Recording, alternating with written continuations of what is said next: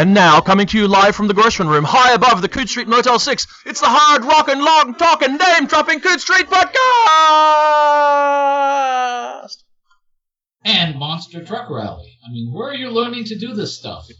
Hey, can't you tell by now? Nowhere at all, Gary. Nowhere at all. Okay. This is the perfect sound, or this, this is the sound of nearly perfect ignorance. Uh, if we work hard, we can perfect it. I Mine too. Don't know if So we are after we are- 168 we are- issues, Gary, I don't think we've perfected anything yet. Well, let's hope we don't. Um, so, what are we? What, what what news do we have this week? What's new? It's Black Friday here in the United States. That's right. I guess it doesn't mean anything to anybody else anywhere in the world. No, Um, Marianne used to talk to me about it, and I had no idea what it was. It's this. I mean, she, you know, someone told me Black Friday. It's the first official day of Christmas shopping, and I was like, Uh, the first official, yeah, the first official day of Christmas shopping, as it turned out, was actually yesterday, which was Thanksgiving Day, with all these stores opening. The term Black Friday, as I understood it, was that historically that is the day in the year when retail stores move from the red into the black in terms of profitability. yeah, I've heard that. The sales at the beginning of the Christmas season were so crucial to the year-long profitability that going into the black meant. But the first time I heard the phrase, I thought that was terrible. I thought this was Black Tuesday was when the stock market crashed in 1929 and people jumped out of windows. So I thought I, I first heard the phrase maybe I don't know years ago, and I was thinking, what's so bad about that? And I realized no, it's it's an economic term. It has nothing to do with crashes and suicides and things That's right. It's all about marketing. which is and, and, and the bargains are almost chimerical. I mean, by and large, Yes. uh, the, the, sale prices online are the same as the sale prices that you go into stores and beat people up. oh yeah. And So look- my, my theory is it has nothing to do with saving money. It's a blood sport. so okay, it was Black Friday. It was also Thanksgiving. Happy Thanksgiving to you, to you, to your family, and to anybody else who celebrates it out there in the world. Right? And what do we have going on in Australia for holidays this time of year?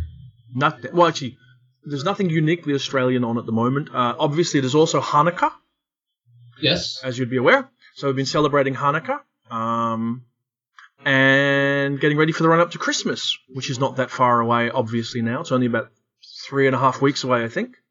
Getting close, absolutely. So finishing all the Christmas shopping, picking out all those perfect books to give to people, and realizing that I hope that none of them give me any books because oh my god, I have too many. And some of our friends on fellow podcasts have already recommended Christmas They have. shopping. They have, and I think SF Signal did a, Sig- uh, a Christmas shopping list or something, which I, which I commend to you if you want lots of art books. I think it was. I would not want to second guess anybody's shopping list because the, the problem with giving books to people is the tendency to give people books that you think they ought to read rather than books that they might read, rather than books that you know they won't read that will look nice on the shelf. Um, and I, I, I spend a lot of time, I have relatives and in laws who are not readers, and I spent a lot of years buying them books thinking, but this will convert them. It Yep. won't convert them. It won't work. They're not going to read books. They're not going to read the book that you like. Actually, here, here's a here's the thing, just, uh, Gary, which is in, in keeping with the time. If you could get one book for Christmas, what book would you like to get, Gary? One book for Christmas. For you. Okay. Um, this is an interesting question because I, I will tell you the first thing that popped into my mind, and it's probably because there was actually a copy sold in Brighton. Would be a copy of The Outsider.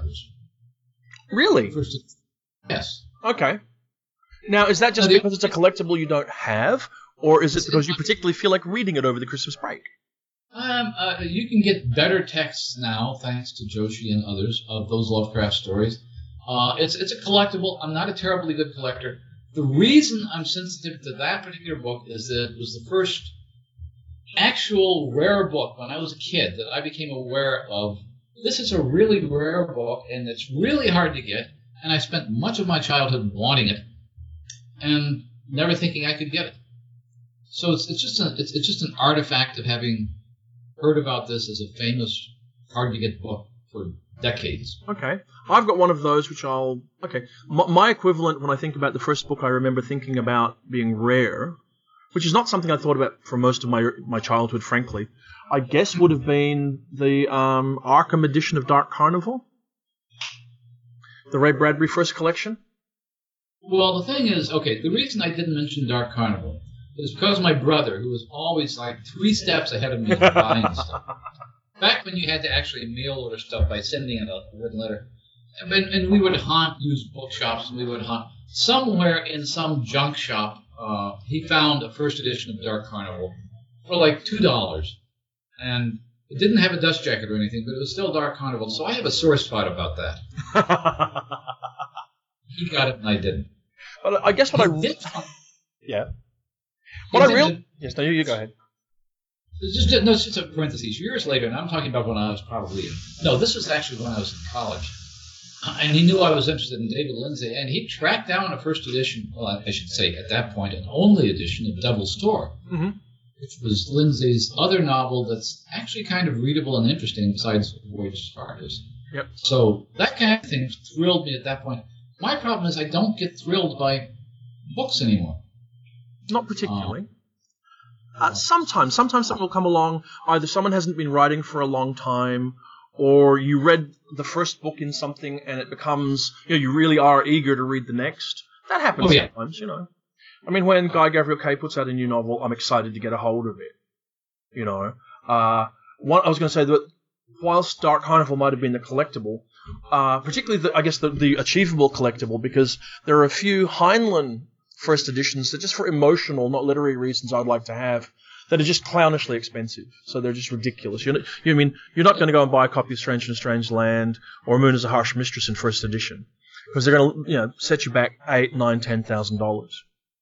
Right, and you have to be a serious collector for that, which I don't claim to be. Yeah. I don't claim to be a good collector at all. On the other hand, no, me either. On the other hand, a new or newish book that I'd like to read, you know, that I can I can think of a few examples. So, for example, uh, if I suddenly were to open my email and someone had emailed me a copy of the third Ian McDonald Plains Runner novel, which I know you've read and reviewed for Locus, then I would be a very happy man, I have to say, because I'd love to read that book, you know, and I think it would make great holiday reading. Well, that's something I think it comes up as well because, and this happens every month when you're when I'm looking at of stuff to review, and it doesn't happen every month, but it happens enough times during the year when you're looking at the pile and you think, I know that one will be fun, and you pick it up and you read it, and it's fun in exactly the way you expect it to be fun. And Yeah. so far, all the novels of the Planesrunner series have been doing that. Yes. Uh, so, so something that's reliably enjoyable in that sense. Uh, you know, as opposed to, without mentioning any names here, as opposed to a fourth novel in a trilogy that should have just been a trilogy. you get some of those as well. Sure. Well, well, you do. Uh, but I mean, I, I'm, I'm thinking. I mean, I, I loved uh, Planesrunner. I, I enjoyed Be My Enemy, and I know that uh, the third book, Empress of the Sun, or whatever it is, Empress of the Sun. It's Much coming out- it is, is coming out in uh, January, and I'm away with my family for our Christmas break, 21st through 29th of December. And it would be the perfect book to read while I was away if I had a copy. If anyone at Jo Fletcher Books or Pyr or anywhere were listening, or Ian, that would be the great thing to read. But what I'm probably going to read, actually, here's the other thing. It's, it's the corollary Okay. before we get down to the core of our podcast. Ha ha. Um, what do you think you will read over the holidays, Gary? Do you have a real break planned this year?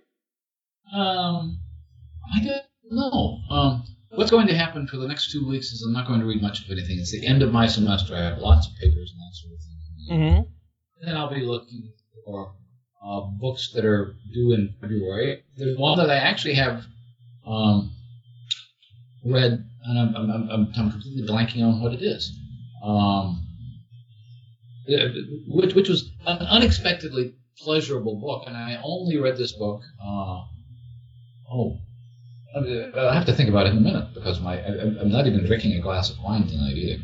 Uh, Marcel uh, Theroux Oh yeah, yeah. Um, and it's it's a, this is something about blurbs.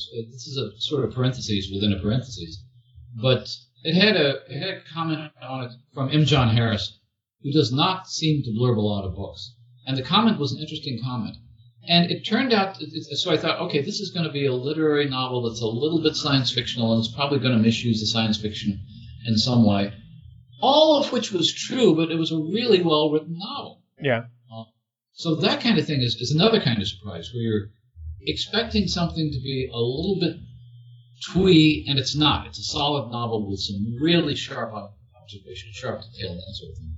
Other than that, I've uh, got uh, things I don't know about. One of the big bestsellers, I guess, early next year is going to be this novel called Red Rising by Pierce Brown. I don't know if I'll finish it, but I'll start it to see what, where it goes. Because sometimes something which is an overmarketed bestseller actually tends to be a pretty good novel. Yeah. Well, for me, we're in this run up obviously to Christmas, and uh, as everybody who listens to the podcast knows, because of our exhaustive complaining, uh, it is it is Locus recommended reading time.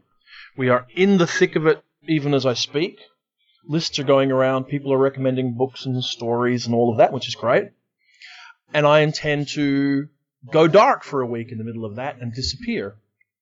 Uh, where for, for nine days I will be offline uh, you know, the only nine days of the year when, when I ever would be. And I'm going to read, yeah, yeah, yeah, the history of pop, Gary. That's my okay. that, that's my planned um, book reading at the moment, uh, unless Ian McDonald book shows up. Because I think I want to spend some time not reading science fiction and not thinking about science fiction just for a little bit. It's good to get a break I from think, it. I think that's enormously healthy. I think that I mean I've tried to do that for up to a week a month, and I've not been very successful. I end up reading the New Yorker, or maybe somebody mm, gives yeah. me a copy of the Atlantic, or, uh, or, or read some nonfiction book.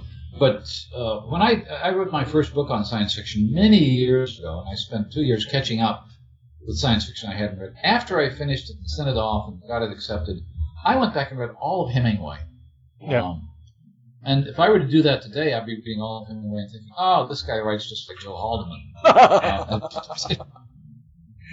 but uh, one book I will recommend, I can recommend this book in advance uh, to all of our listeners because it's just going to be a lot of fun, is Jo Walton's What Makes This Book So Great? Yes.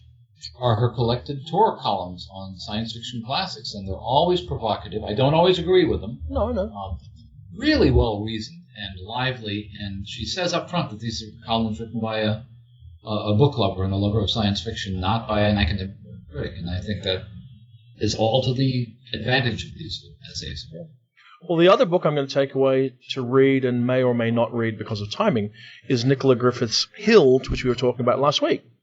Mm-hmm. And I should just as, a as an as an aside to the aside, I wanted to say that we'd had a conversation on the uh, website uh, following the publication of the podcast about the attribution of the term fantastica uh, yes. And we've had comments from various listeners, and thank you to them, and a response from John Clute, which was also appreciated, basically about how I had said, I think, that John Clute had coined the term fantastica. Largely because I'm the one of us who's ignorant enough to make that kind of a statement, when of course the statement has the term has been in use widely throughout Europe for a long time, mm. and John himself has been very, very careful to attribute it correctly. So it's actually just my intellectual laziness rather than anything else. And I just wanted to, in the in the body of the podcast itself, rather than just in comments, take a moment to say that we were aware that it wasn't something that John had made up, just that he used it and he used it with a specific slant. Mm-hmm. He, he adapted the term because it was a term that was there was an Eastern European magazine with that title. I think it's yeah. it's Hungarian. It, it, it, it's a term, but the point is, it's a term that comes from a culture that didn't really have a separate word for science fiction. Uh, and that's why I think it's interesting because we don't have a word like that in English, and this is one of the things I think that John recognized. Um, there really, is, I remember at some point I looked up the various terms. I mean, Italian fantascienza, I think, yeah, uh, which is basically kind of science fantasy thing. But fantastica was the only term which I think John was able to find, and certainly the only one I'm aware of that covered this whole field uh, without making some reference specifically to science or fantasy, which yeah. seems to be the polarities of the field. Sure.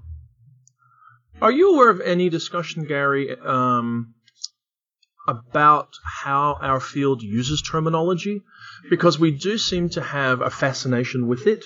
We do seem to have a fascination with coining unique terms and then uh, fighting against them and trying to you know, reinterpret them, and because maybe somebody's defining something and somebody else doesn't agree with it. Uh, it doesn't seem to fit in some particular aspect of things that's trying to be shoehorned into uh, a discussion. Are you aware of anybody actually cu- looking at that? Um, to some extent, it, I don't know if anybody's looked at the lexical mania of science fiction readers. In fact, that's a term. I mean, I did a book of critical terms several years ago, and the reason I was doing that was simply trying to put together the various terms that that academics and critics had invented, which were completely separate from Mhm. terms that fans had invented. That goes back to the fan encyclopedia of the 40s, Sure. I guess. Um, I got taken down a few notches for not having any fannish terms in. Yeah. And then more recently, we've had the uh, uh, the Oxford uh, encycl- the Oxford Dictionary of Science Fiction, Okay. uh, put together by Jeff Prucher, I believe. uh, I believe. That Um, sounds right. and and that sort of combines some academic terms, some writers' terms, uh, some workshop terms. There's the Turkey City Lexicon, which is out there for you know, would-be writers. Yes, I.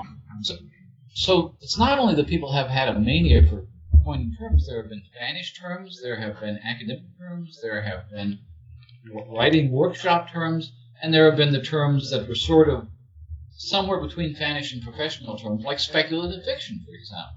The, the, the So nine line pickup, and then the uh, So various the- people so the- So then, would it be short, accurate to say that the only thing there's not is a consensus about terms? Uh, no, I, I, I think there's probably a cons- no. I, I think you're right. There's not a consensus about a lot of the terms we throw around. I mean, one of the things that uh, came up uh, in the last week was an, an interesting essay by Linda Nagata on the term hard science. I, I was going to do one of those segue things into that, Gary. Well spotted, that man. Uh, and in fact, it's interesting that you know, as we segue, and I will maybe put a link in. I should say that it appears. Ah, okay. Ah, okay. The uh, Oxford Dictionary of Science Fiction is mostly online, and I was looking up their their definition of hard science fiction or hard SF, but it's not all there. Basically, it's- it Ah. says you know, science fiction in which the technology or science portrayed in the story has been extrapolated from current scientific theories. That kind of covers it, doesn't it?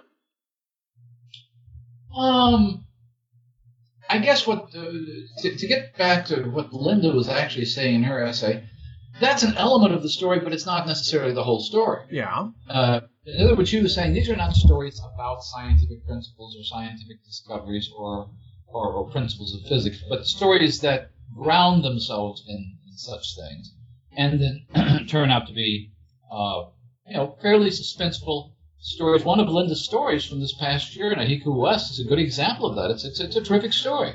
It's a terrifically suspenseful story, grounded in ideas of art and stuff. But, I think the idea that she was trying to get across was that if you're not interested in reading about scientific theorems, you won't like hard as is a false false assumption. Okay, let, let, let's let's actually talk about this essay because it's it's of interest. It's come out at a time when Linda has just re- released, uh, self-published her first new science fiction novel in some years, a book called The Red, the first in the series, and follows after she self-published several fantasy novels, and she's had some acclaim uh, about a return to science fiction of sorts, I guess you'd call it, with a batch of stories that have appeared in analog, particularly Right. over the last few, two years, including Nahiku West, which is great. And she's a very talented and skilled author.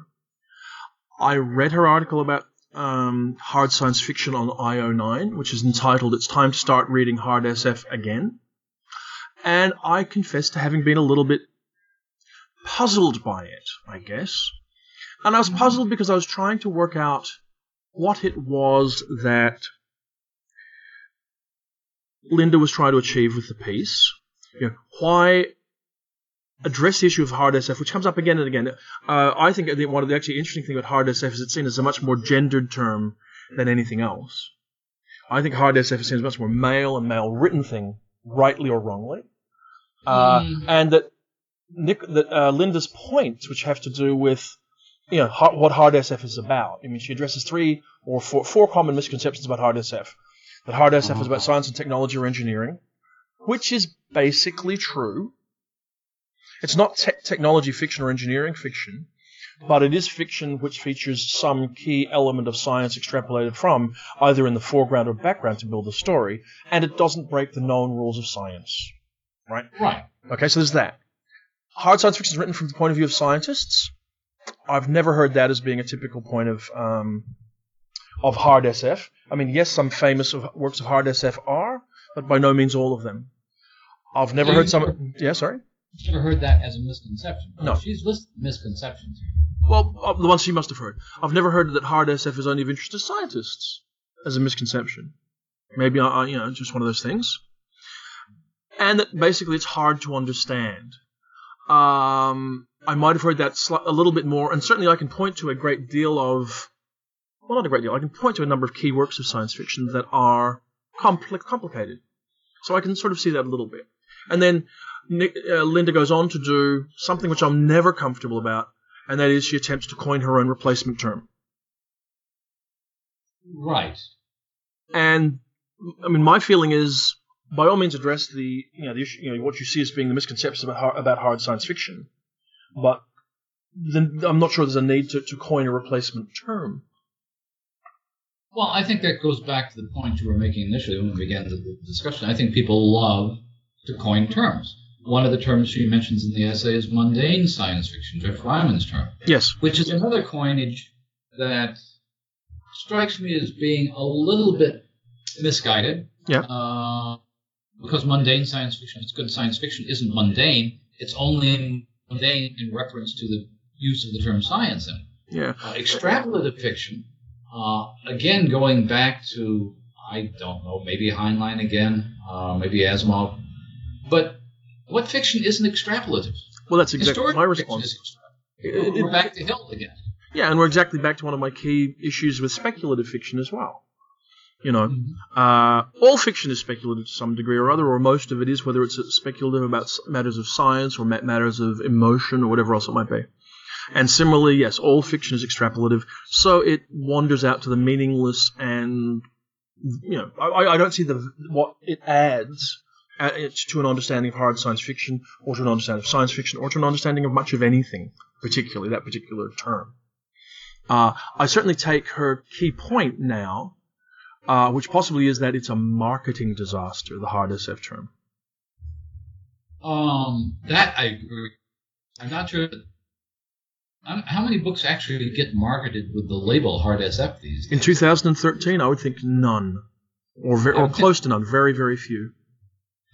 Uh, I, I, I think that there is a danger that if somebody like a Greg Egan gets a reputation for being, and the other point she makes is a point I can completely validate because she says that people misunderstand the word hard as meaning hard to read. And when I taught my last science fiction class, there were three or four students who literally thought the term hard science fiction meant it was hard to read. difficult, yeah, Made it difficult, that sort of thing. yeah. I've, I've not encountered it, but I can I can imagine it. You know, so fair enough. And maybe it's not an ideal term. Uh, what are you going to call it? Rigorous science fiction? Well, you know, um, It's scientifically plausible science fiction. Plausible is well as opposed to implausible science fiction. I think to go back to one of Heinlein's, not one of Heinlein's, one of uh, John Campbell's, uh, I believe, instructions to uh, some of his writers in 1938 and 1939 was that this should be realistic fiction. Yeah. This should be realistic fiction set in a world which you have logically extrapolated from known science and technology and society. Uh, or I think is, is this something. This should be something that could be read as a realistic story by somebody living in the world that you are portraying in it. Mm. So the Heinlein's The Roads Must Roll, to pick out one of his examples, uh, you know, if you imagine that world, he's simply writing a realistic representative story, Mm. which also explains why the characters in early hard science fiction stories were largely like 1940s uh, male stereotypes and female stereotypes and scientist stereotypes, because they were they were trying to write realistic fiction set in a speculative universe. So if you want to use the phrase realistic science fiction, if it's science fiction, it has to be science fiction. If it's realistic, it has to be plausible. I guess it's just another way of saying plausible science fiction. I guess one of the one of the things to think about with this whole discussion of terminology surrounding fiction is what are you using it for? Now, terminology that's used to codify, analyze, understand what writers are trying to do and what the field is evolving through at any given point, I think are interesting and useful. For all that mundane SF was a failed term, I think largely because mundane sounds like dull, Yeah. it nonetheless was trying to come to terms with an interesting issue, and that was how how do you write realistic near future science fiction that plays within the rules of hard science fiction without getting into the whole issue of um, of um, you know, fast light travel, kind of thing. Um, Then there's terminology that's used for marketing purposes. Hard SF as a term predates using the, these sort of terms as marketing categories. And I've got no doubt that hard SF fails as a marketing category. When I talk to pu- people in publishing here in Australia, even the term science fiction is, is poison on any book. Really? Yes. Um, I can see that to some extent with, uh, with with books that are positioned as mainstream bestsellers, which are clearly science fiction. This goes back at least to Michael Crichton or to Tom Clancy, who uh, died a few weeks ago. But yes, it, it's very important not to drive people away with the science fiction label. Well, that's why, like Alastair Reynolds here is, uh, a f- he writes far future thrillers. okay. He doesn't write science fiction. Um, I, yeah, I, I can see that. Space opera seems to be a safer term than science fiction. Space opera is sound- fun, yeah, space opera is funny because it, I think it sounds archaic.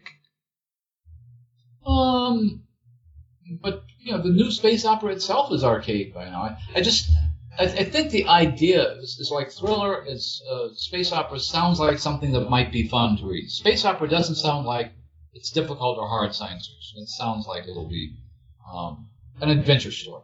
Um, but you can't label everything with a thriller. I mean, you've got supernatural thrillers, you've got crime thrillers, you've got urban fantasy thrillers, you've got uh, so a far future thriller is a way of saying, I guess, that um, oh, it it reads like a thriller, but it has a bizarre setting. Yeah. And in fact, the uh, early Al Reynolds novels did exactly that. Mhm. So I, th- I, th- I think that's not necessarily a uh, a fake description if the novel is structured as a thriller and lives up to its identity as a thriller. Yes. I'm not sure we're getting anywhere with this, but Well, no, no. I, okay, we're talking around the point. I can tell exactly where we've, we've gotten, in my opinion. This would be my summation, and maybe where we should have started, and that is, we work in a field, we read in a field that wants to understand clearly what is happening. There's a lot of analysis, a lot of discussion. Mhm. There are a lot of terms coined, thrown around, and reused, not commonly understood. They have two key kinds of purpose. One is analytical, one is for marketing. One of the problems that we come up against when we attempt to have the discussion is when we confuse analytical terms for marketing terms. Hard That's science very- fiction as an analytical term is quite useful. It codifies a Hmm. particular kind of story and has a particular kind of history to it. Hard science fiction as a marketing term is a failure. It discourages from people from picking up books that they may like. It confuses people about what kind of story they may encounter. It's not useful. That's what the discussion's about, in my opinion. Hang on a second. all right. The Talk amongst yourself. Okay, Hello, John. I'm talking among myself right now. Uh, one of the problems with terms I know, that are Sophie's not here. Can I call you back? Can I get to call you later, or do you want to call Richard? Richard, why don't you call her on my mobile? sometimes they Her number, Don't- the number is zero four one zero. have a counter term. In other words, we're sometimes talking about uh, a taxonomy which is not a true taxonomy. You could make the argument then that hard science fiction makes sense if there is something parallel that you call soft science fiction. And a few times people have tried to throw out the term soft science fiction, referring presumably to anthropology, psychology, social science, things that are not subject to the laws of physics. And yet, the term soft science fiction has never caught on. Plus, the term soft science fiction is Yep. itself demeaning to the idea of um, whether anthropology is a hard science or a soft science, whether psychology can be a hard science or a soft science. So, in other words, if you come up with a term like hard science fiction and it doesn't, and, and there's nothing to describe the rest of science fiction, because as I just said, soft science fiction is a meaningless term Sure it is. what does hard science fiction tell you? In other words, you can you can divide up science fiction or fantasy in all kinds of ways, but if you're not using parallel definitions for those different forms, you don't have a useful Uh, You're telling me we need a taxonomy of terms, Gary. Um, I'm telling you that we think we have a taxonomy of terms, we don't. We have terms that are completely redefined according to what we want to say about this particular. We want to say character-driven science fiction. Does that exclude hard science fiction? No. Of course it doesn't. But character-driven science fiction is a kind of meaningless term, except that there are science fiction writers who are better at deep, complex characterizations than others. Um, Let you me want to talk about science fiction, horror science fiction, horror and science fiction. It's a science fiction horror, maybe a subcategory of science fiction. Science fiction, maybe a subcategory of horror, but they're not mutually exclusive categories. Yeah. Well, then, okay. That, but is science fiction different from science fantasy? Depends on what you mean by science fantasy. Is uh, Uh, is science fa- fantasy different from planetary romance? oh yeah, it's different. Totally, totally different from planetary romance. Everybody knows that. Could you tell me how? Um, planetary romance, um, the term that Leigh Brackett thought she was writing back in the 40s, uh, was a romantic adventure story set on a planetary setting. So it had a science fictional setting. Science fantasy, as I've heard Gene Wolfe describe it and others, is something like some of Gene's work, some of Jack Vance's work, that has the affect and feeling of fantasy. If you don't want to bother about working out the far future world of it, you can read it as fantasy. So then, what you're telling me here is a well thought through term that can be clearly defined is useful. I think it is, but I think they're useful not as taxonomies. My point is all the terms we use, you can throw planetary romance, space opera, hard science fiction, uh, they're they're all useful terms, but they're not mutually exclusive. No, they're not. people get is where you have high of science fiction, we're going to cut it up Yeah. into these slices. They are at best fuzzy sets. That's absolutely true. exactly, they're all at best fuzzy sets. I mean, the one that surprised me the most in the last handful of years, and I get it, but it would never have occurred to me, was calling Dune a space opera. Um, and interestingly enough, if it that's that's it's, it, it's become kind of a classic of space operas, even though there's very little space in it, really. If, if you'd called me a pla- it's a, if you'd ca- told me it was a planetary adventure or even a planetary romance of some kind or that kind of thing, I kind of get that because it really is set in. Apart from a little bit of peripheral stuff, the core happens in one planetary environment right, exactly. on Arrakis, right? Um, there's not a lot of zipping around. I mean, to me, space opera means if really zipping around in spaceships, possibly having military interaction, but zipping around in spaceships. And if you're not zipping around in spaceships, it's like there's that quote from uh, Brian Aldiss that I keep coming across, which is, or keep keep repeating, uh, where you know space has to flow past the ports like wine, kind of a deal, and that to me is what space opera kind of is. The, oth- the st- stories in space are not automatically space opera. I think what, what the problem we get into is the affective versus the denotative definition. You're talking about the affect of space opera. You know what space opera is supposed to feel Yes. like, and you you see it. Uh, and we talk about science fantasy. I think we're talking about the affect of fantasy, It's something that feels like fantasy. Mm. But these are not necessarily good uh, objective denotative definitions. Actually, Uh, you, you, you touch on something really critical. I'm sorry to interrupt, but it's it's, it's relevant. My my quibble with the uh, Linda Nagata article, which is just fine on io9.com, um, is that it doesn't address what I consider to be the affect of hard science fiction to me. And the affect Ah. of hard science fiction to me is like talking to someone with Asperger's. Oh, really? Explain that. it is kind of a, a little bit cold, a little bit affectless, a little bit intellectual, um, a little bit oriented at puzzle solving rather than talking about people, that kind of thing. That to me is the affect of of of hard SF. Uh, there is a certain, if you like, emotional hardness or coldness to it. I think. I'm not sure that I agree with that entirely because we get into the next problem, uh, which is is that characteristic of the whole work through baked through like a baked potato? It's constantly Yeah. because I'm thinking, for example, of uh, let's take the the current poster child of hard SF is still Greg Egan, Yeah. and I'm thinking Clockwork Rocket, and a Clockwork Rocket has as much hard uh, math. I mean, he's, he's, he's reversing a, a plus to a minus Yeah. sign. Sure. Sure. Yeah. Yeah. physics and so on. There is a business in there about a young woman scientist facing uh, kind of classic Mhm. uh, sexism, uh, age, well, not ageism, but the paternalism, I guess is the best word. And there are moments in that, and there are moments in all of Greg Egan that are intensely moving, that are That's true. intensely That, that is very true. I mean, it's interesting you mention Egan because, as you know, he has just recently returned to writing a batch of short fiction, having focused on the uh, Clockwork Ro- Rocket trilogy just recently. Um, and the first story that he put out, when he came back, which appears in 12 Tomorrows, which I would expect to be a hard SF kind of publication, if only because it comes from MIT, you know, Right. and from their, their science area. So when MIT put out Best New Science Fiction, I expect to be hard SF. And he's got a novelette in there, a very, very good novelette that you've read called Zero for Conduct, about Yes. a young, um, a young woman who makes a scientific discovery and the impact that has on her day-to-day life. Mhm. It is a story of character, a story of family, kicked off by a hard SF null thing. You know, in fact, you could really argue it's not really about the hardest, the, the, the science fictional element at all. What it's really about is some kind of source of disapproved political disruption impacting on a family.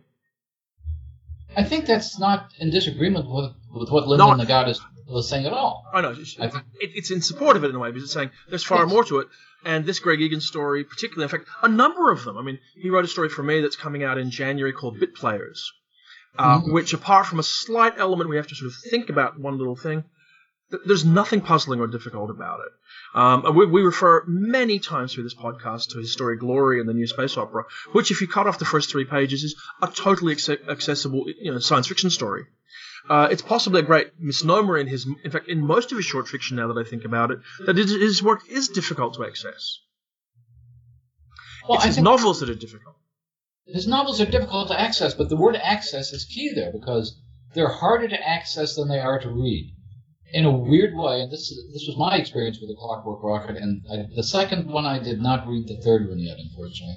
Mhm. is that once you get into that world, once once you sort of go through what we call the entrance exam, uh, they become very human novels. Yeah. And I think one of the failings and one of the things that gave hard SF a bad name was that kind of chilliness, the sort of lack of, well, novelistic depth, if you will, which was characteristic of another generation's icon of hard SF was Hal Clement. Sure. Uh, Hal Clement could come up with a pretty good suspenseful plot. Uh, his characters, no matter how alien they were, were pretty much all uh, mid 1950s male American characters, uh, even though if they might be Mesklins uh, in, in terms of the story. Or when hard science fiction tried for emotion, as it did in things like the Cold Equations, or even some of Arthur Clarke's stories, or even some of Heinlein's stories, it tended toward bathos. It tended toward going for easy sentimentality. Once you have a dying astronaut on Mars or a dying astronaut on the moon or something, that's an easy kind of emotional chip to cash in because you've already done the work to make a hard science fiction environment out of this. Uh, Clarke's stories, I'm, I'm thinking of his short stories now. Uh, stories like uh, Transit of Earth, for example, um, are beautifully realized in terms of what, at the time he was writing, seemed to be the astronomical reality. The stories themselves, what happens in the stories, too often just tend to be trite. Yeah. Um, so, so, so the the problem with hard science fiction, I think that Linda may be referring to indirectly, is that it has a history of getting the science right and not necessarily getting much of anything else right in terms of what we consider good fiction. Is the change in hard SF that we've stopped forgiving it that though? I don't think we forgive it as much. I think I think by and large, hard hard SF writers today, and I would include Linda Nagata in this. I would include Greg Egan. I would include Al Reynolds. Write better prose and develop better characters than they would have 60 years ago. Let me put it to you a different way, because I take your point. I think you're right. Um, is the confusion in describing, analyzing, and codifying modern hard science fiction that we have stopped forgiving it its the, its flaws of the past, and it's improved those aspects, and now it looks less readily distinguishable from the rest of science fiction? That can be that that could be the case. I mean, I think there are certainly novels that foreground the science a lot more than Sure. novels. Um, but there are novels. There have always been novels that have a lot of sort of scientific underpinning, and Le Guin is, certainly Sure. did this. Um, but th- th- that's that's the springboard of the novel. That's Yep. the base. That's the foundation on which the novel is built. It's not Yes. the whole novel. Uh, so I, I think you're absolutely right. We're, we're, we're less forgiving of hard science fiction, but we're less forgiving of for another reason. Hard science fiction a couple of generations ago usually meant engineering fiction. It didn't necessarily It deal did. much with science at all. Um, and it's becoming oh, this is hard. I was going to say it's becoming harder and harder to write science fiction that really deals with any kind of cutting edge science because the common understanding of science has become so far removed from the common reader these Yeah. days that in order to understand how Greg Egan is going to vary the speed of light in his universe is something that I don't think you could give to an average realistic fiction reader and expect them to pick up on. So, so then what you end up is with hard science fiction with better characters, better writing, but having to deal with science in a slightly more abstract way, I guess maybe because the science is either soft sounding or so abstract it's difficult to articulate. Well, and I would make a distinction between the two kinds of science we're talking about. Sure. Um, the science, which actually is the kind of thing where you're reading physics notes and finding out what the latest thing is in there. And science fiction, a, a lot of science fiction writers read these things and come up with ideas. The other way of conceiving of hard science fiction is what I think is the Ted Chiang model of hard science fiction Mm-hmm. uh, in which he's not writing about scientific discoveries that are out there on the foreground of uh, contemporary research. He's writing about the process of science and how you would imagine the process of science in different contexts. Yep. Uh, and so he's really, you could make an argument, and uh, we, we've talked about this, uh, he's talked about this uh, as well. You can make an argument that that's what real science fiction is fiction about science. Fiction not about the products of science, not Yeah. about the effects of science, but about the process of given a particular world, given the world like, let's take his story, uh, Tower of Babel, a, world in which Babylonian mythology works. Yep. And then you write the story using those scientific principles. It's a story about the logic, the logical developments of the premise that you started with. Michael Swanwick has done some things like this. So you can make an argument that real, that science fiction in that sense, fiction which is derived from science as a process, doesn't need to look like hard science fiction on the surface at all. Well, possibly so. I mean, the truth of fact, the truth of feeling, which is Ted's most recent novelette, Mm-hmm. I think falls into that category quite a lot, or quite well. Okay, is a story that deeply backgrounds its its science element hard science fiction as well. I can think of stories that are set against what I would consider to be certainly a science fictional background, in some cases a hard hard SF background, but don't actually seem to have engage with the, the that element directly at all. Well, I think that's true, and I think that to some extent that raises the question of how much that element can be used metaphorically as opposed to how much it has to be a literal part of the plot. Yeah. First thing, well, here, here's a concept that, that, that immediately jumped into mind when you were talking about backgrounding that. Uh, one of M. John Harrison's more bizarre inventions is the Kefahuchi tract. Yeah. Which is this. I don't know if there's any scientific justification for that at all. Yeah. It's a kind of schism in space time. It's an oddball, anomalous area, uh, which is in the background of three of his novels in the, in the Life trilogy. And uh, it's, it's it's a crucial under, it, but is, is is it important to understand the science of that? I don't think the characters in the story begin to understand the science. It's a given which has all kinds of metaphorical power, but is that a hard science fiction concept? I don't know. I mean, and, and do you have to? Yeah, is it hard as if, if you have most of the elements that you discuss that, that you address in that way, but not others? You know, can you have an element in a hard SF story that basically breaks the laws of science as we understand it, and rigorously explore all of the others, and still be hard science fiction? Or does that one breach invalidate that? I mean, I've got an example that I'm trying to work around to, and I'm going to throw it in here now. Okay, just throw it in. Um, I have had discussions with friend of this podcast and Hugo Award winner this year, Tansy Rayner Roberts. Uh-huh. And Tansy and I share some taste in fiction and some not. And we have both read most, if not all, of the works of Lois McMaster Bujold. Hmm. particularly those featuring Miles Naismith Vorkosigan. And I've been entertained and enjoyed them. Now, it was Tansy's content, contention that uh, Bujold wrote hard science fiction. That things like the uterine technology or reproductive reproductive technology that, that, that she they describe it, you know, make it hard SF. Uh, and there are books which turn on well they don't turn directly, but aspects of the plot turn on things like cryogenic technology or whatever else. Does that make them hard SF? Are they hard enough to be hard SF? Are they actually? I mean, my first feeling was that they were adventure stories told against a hard SF background. But then they've got wormholes and effectively fast and light travel. Well, but how much of that is developed anew for each novel, I guess? Uh, aspects of it. I mean, I'd have to go back book by book, but usually there's some element. I mean, the, the replicator technology appears consistently through the, the, the background of the series. Uh, the cryogenic technology is particularly, I think, is mostly unique to a book called Cryoburn, and there would be others I'd have to go through and break them down. I'm not going to pretend that I remember them enough one by one. And a lot of them are about, frankly, romping around in political intrigue or uh, romances or whatever. I think you know the most recent ones of Captain Vorpatril's alliance is mostly uh, about a romance and that kind of thing. So there's, there's a lot of foregrounded stuff that's not to do with the science fictional elements, but the science fiction elements themselves are mostly pretty solid. I think that what you're talking about there is you could say the same thing about a lot of military science fiction, uh, where you establish. I mean, the, the, ones that are set in a common universe, and probably goes back to I don't know Gordon Dickson's uh, series or or David Weber's Honor Harrington series.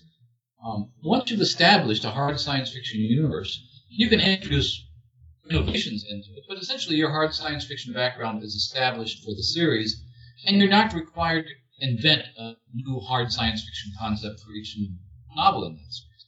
But on the other hand, if you accept the fact that the hard science fiction universe as a background is all you need, then wouldn't Star Trek be hard science fiction? Fast and light travel, Gary. Okay. All right, fine.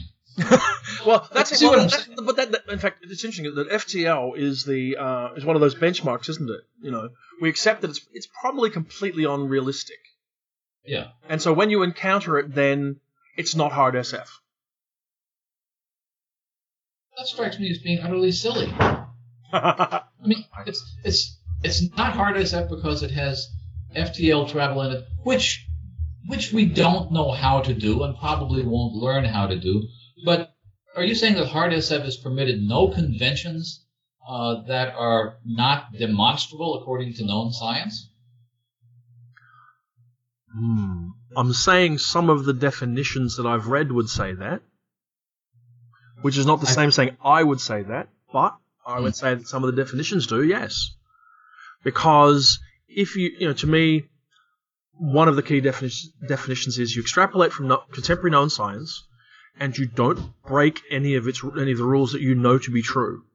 So, for example, if you know for a fact, as it appears pretty closely we do, that, Yeah. that fast and light travel is impossible, then the moment you put that in your, your story, you have broken the rules of hard SF.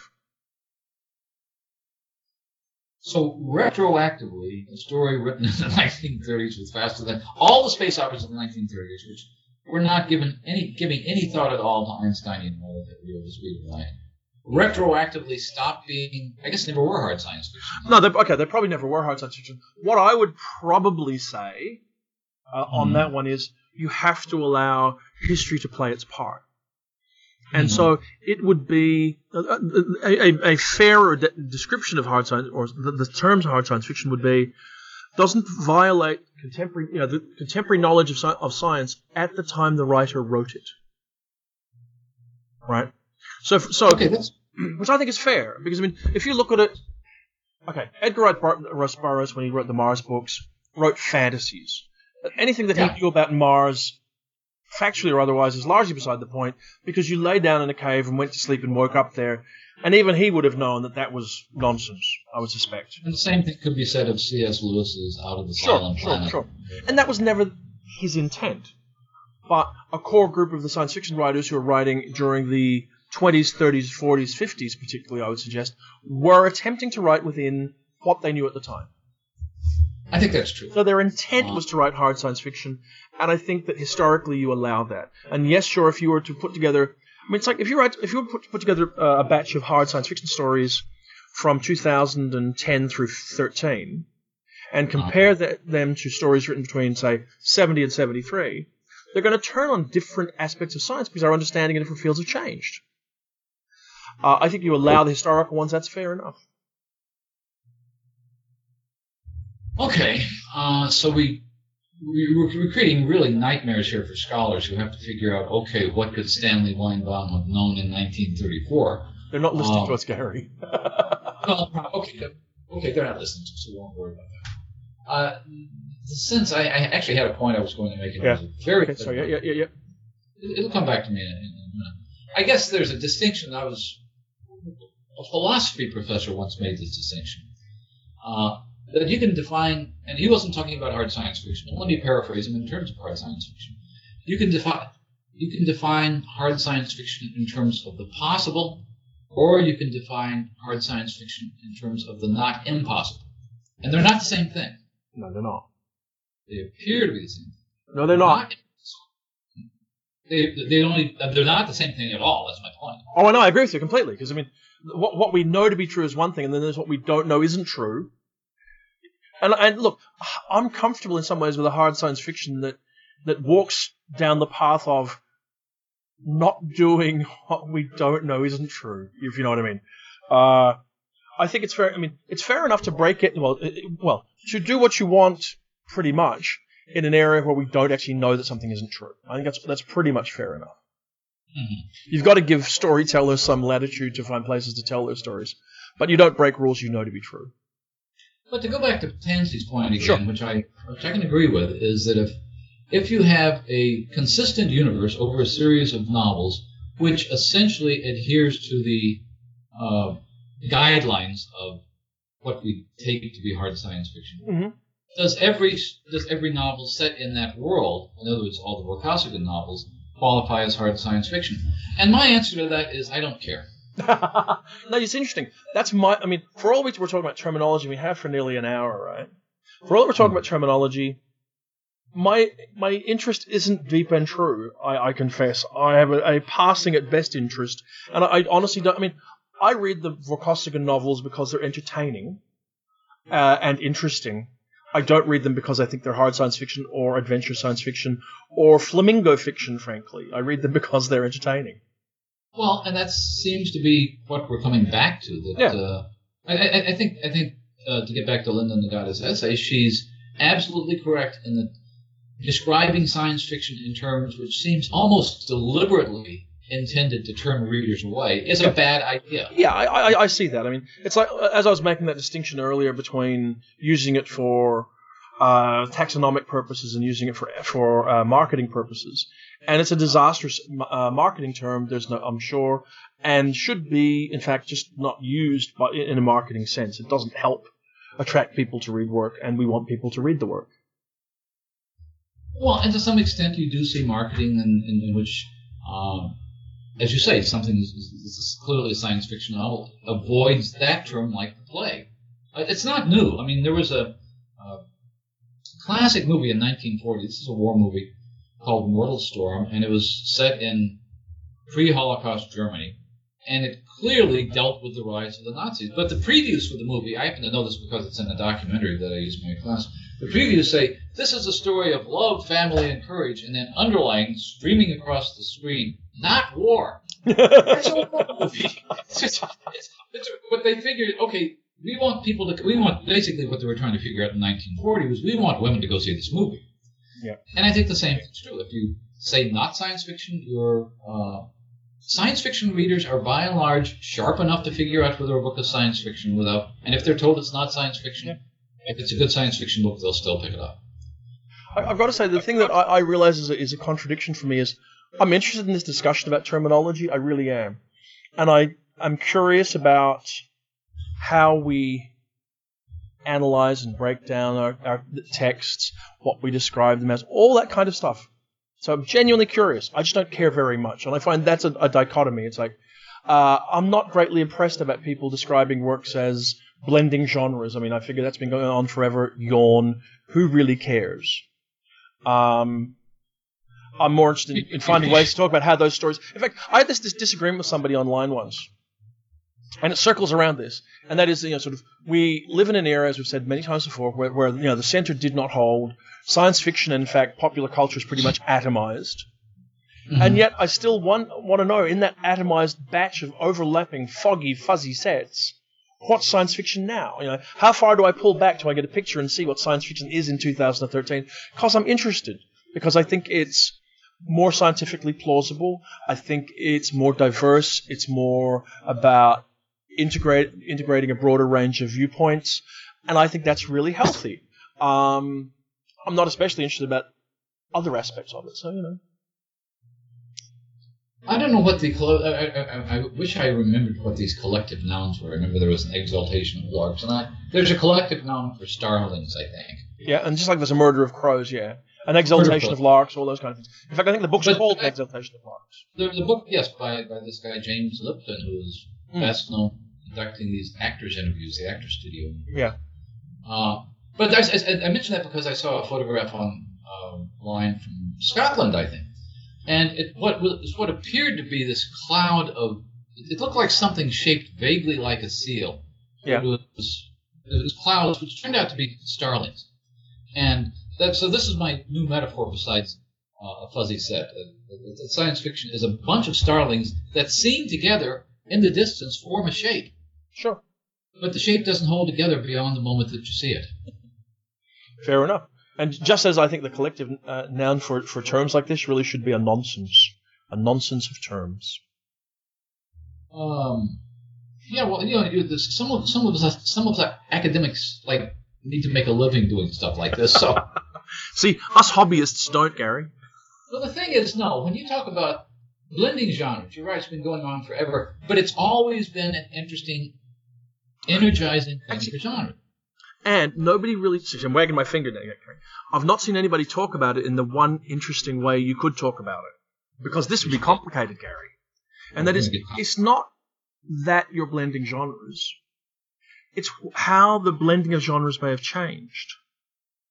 Has there been an evolutionary change in how writers are blending genres together now?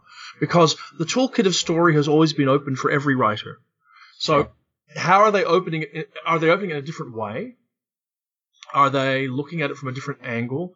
Are they combining different elements? That's interesting. And I think it has changed over time. I think it's. I think you can find traditions that go back. For example, uh, the interaction of horror stories in science fiction. Uh, you could probably start starting with Frankenstein, which is the ancestral work of both modern genres, and working down to when somebody like Lovecraft or Stephen King figures that in order to create the horror effect they need, Mm. they'll use a science fiction element. They'll use something like King's The Tommyknockers, which Sure. is a very, uh, and then eventually, even before that, you get something like uh, uh, John W. Campbell, who is as somebody who respected the hardness of hard science fiction as much as anybody of his writer's generation, writes Who Goes Absolutely. There? Because the best way to write this story about an alien shapeshifter is to make it into a horror story. Yeah. Yeah. So, so, so those those genres have been playing off against each other in all sorts of sophisticated ways for a long time. Uh, I think when you start blending fantasy and magic realism and realistic fiction and historical fiction and steampunk fiction into all these things, you get interesting interactions. And I think one of the things I find fascinating about what's going on right now, and we were uh, talking uh, some to Lavie Tidhar about this because he's very good at it, is just drawing on traditions of pulp fiction, drawing on steampunk, drawing on historical fiction, drawing on, uh, in his case, some Israeli history as well, Yeah. alternate history. Yep. And I think that's going on with more energy and more innovation than it ever has been. And I think one of the reasons all that energy is there is because writers are now much less tentative about doing that. Yeah. You don't have to just combine science fiction and fantasy or horror and science fiction or westerns and horror. You can put everything into the pot and see what happens. Yes, And I think that rarely happened before maybe 15 or 20 years ago. that may be true. Interesting. But So, Gary, yeah, yeah, what? Energy from other genres. Sorry, what? I said genres are learning to get energy from other genres, from mainstream fiction, from Mm-hmm. literary illusions, from pulp illusions, all Yes. sorts of things. It's, that, that, that, that's something which I think is evidence that the blending of genres has energized a lot of genres in the last 15 or 20 years in a way they needed energizing. which is good. And certainly there's a feeling, and I say this you know, sort of as someone who's actually de-energized by reading too much short fiction at the moment. Uh, there actually is a lot of evidence of that, and it is exciting. Yeah, And we are at the end of what has been a reasonably interesting year, I think, and where you can see some of that sort of thing happening. And you and I have spent a lot of time talking about this very subject, not the terminology aspect of it, though we talk about that from time to time, but certainly the blending and uh, of genres and how, how we see that happening. But, Gary, it is time to put that discussion aside. And it's almost time for us to enter our hiatus period. It is it is the time of hiatus. It is the time when you and I shall not be recording for some time. I mean, we, I think we've foreshadowed this, but it's now time to perhaps clearly state it and explain it to our dear listeners. And basically, as I understand what we've discussed, Gary, this very podcast will be the last we'll record as our new podcast for about six weeks. Well, in terms of the sequence of recordings, we still have podcasts already recorded. We do. Um, over the next several weeks, uh, there will be new podcasts that we've recorded with Neil Gaiman and Paul McAuley. And then, uh, courtesy of our good friend Cat Sparks, who, who is the only person I know who's crazy enough to listen to old episodes of this podcast over and over again, uh, there will be four episodes that we're going to repeat so that you know during our hiatus you won't be completely alone. And then sometime in the end of January, we will re-emerge from our chrysalis, newly energized and newly ready to confront things science fictional. And with new ideas, and at that No, point, no, no, no, no, no. No new No. ideas. No new ideas. well, we'll, we'll- we'll be close to being Refreshed. on the recommended reading list. We'll be looking at things. Oh, that'll be done by then, Gary. I mean, that's one of the reasons. Why, that's one of the reasons why. I mean, if dear listeners, you're asking why we're having hiatus, I can at least tell you why I proposed it because I think it was I me who proposed it, and it's because I have to deliver a special issue of Subterranean magazine that I've edited, which will come out on the first of January. It's because I have to deliver the best science fiction and fantasy of the year, volume eight, to its new publisher, Solaris Books and I'm working furiously on finishing that. It's because I've got to edit rounds of locus columns. It's because there is the recommended reading short list, short fiction list for locus, which I compile with a bunch of commentators, and then the main books list, plus the most dreaded document of the year, Gary. Dun dun dun. I don't want to do that. See, see, I don't even have to tell you what it is. You know, No, I don't do that. you know. You don't know it. Why don't you share with oh, our listeners? I I have an idea. What? I will come back with you and we'll record a bonus episode if somebody's willing to write our uh, our year in review columns for us. Well, yeah. Anybody wants to write a year in review column? Hands up. Um, I mean, like as by Jonathan Strahan, they can sign it off by me, and I'll hand it in, and I'll get paid. But I mean, they can write it for me. oh, sorry. but you know, if somebody wants to, in fact, no, they can have the money. I'll, I'll, how's that? I'll forego the money. They can write the re- year in review column for me. Um, yeah, I just don't want to do it, Gary. It's. Uh, we, we- we'll, we'll talk about it when the time comes. Meanwhile, could you share a couple of the uh, contributors to your subterranean issue, which I think sounds spectacular? Oh, okay, sure, yeah. I mean, I'll be uh, whittling away at this in the background. Uh, and there's a major new novella by Bruce Sterling, Pilgrims of the Round World, which is the 1st work I, I've heard of of Crusader Punk. That's what he's, he Ah. called it. There's an Eleanor Arnason novelette, The Scrivener, a Greg Egan story, Bit Players, Jeffrey Ford's The Prelate's Commission, Karen Joy Fowler's Nanny Ann and the Christmas Tale, Hay Fever by Frances Hardinge, Caligo Lane by Ellen Klages, and I Met a Man Who Wasn't There by K.J. Parker. That's a spectacular lineup. So I'm pretty happy all, with it. Switching to mail. What was that? no idea. You're playing with your My computer. computer said something. Ah, funny. I have no idea. And you see, that's something which typic- typifies the part, the, the technical mastery we have of this medium. Well, um, we're getting better a Ish. little bit every now and then. Anyway, Oh, look, we- we're doing the the best we're going to. Uh, actually, that's not true. I'd like to see us. That's maybe one thing we'll work on during our hiatus, Gary. We'll have a chat about how we can tweak the technology to improve the recording and all those sort of things. And probably what we'll do is we'll have a couple of conversations about the brave new world of the podcast and how we can reinvent it, and then we'll come back and we'll do it the same anyway.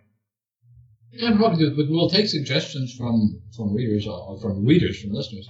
Yeah. Uh, I, I prefer to think instead of taking a hiatus, we're giving our listeners a break. sure. I'm all for that. It's the holiday season and everybody needs a gift. Ours is Yeah. to away. Our, ours is to shut up for a while, I guess. We'll, we'll put the name dropping back in a box. We won't sip any more glasses of wine near the, near the microphone. And, and I won't do any bad Waldorf and Statler impressions or whatever it, it is. And all will be well with the world. We're holding on to Waldorf and Statler, so Okay. that's We're gonna, but we're gonna keep that whole intro thing. okay. Yeah, right. We Yeah, we, that. really, we're gonna keep that, or we're gonna Yeah. do one. What? Musical interlude or something? Well, like a standard recorded thing, we can just splice on the beginning. Let's ask. The listeners. yeah, I'll see what we need. There's about a thousand of them, and about eight of them who comment. So, um, yeah, sure. But but what I would say is, uh, I mean, I will talk to you anyway. But have a spectacular holiday season. Same to you and to your family. Thank you very much, and to yours. And I would wish, as I'm sure you would, to every single listener to the podcast, to everybody who's appeared on the podcast, to everybody who said positive or or negative or whatever kind of things about the podcast. A very merry Christmas, a happy holidays, a happy Hanukkah, just good days and good health until we talk to you again. We'll be back. Whether Probably. you like it or not. We might be. You know, we'll see if we, how we feel in five weeks. We'll sort of hop on the phone and go, yeah, what do you reckon? Nah, I don't know. We could change the name. We could do something else. Can you play an instrument? Do I play an instrument? Yeah. You play the piano. You could write a Well, thing. no, not really. Well, not. I have no memory of having done that.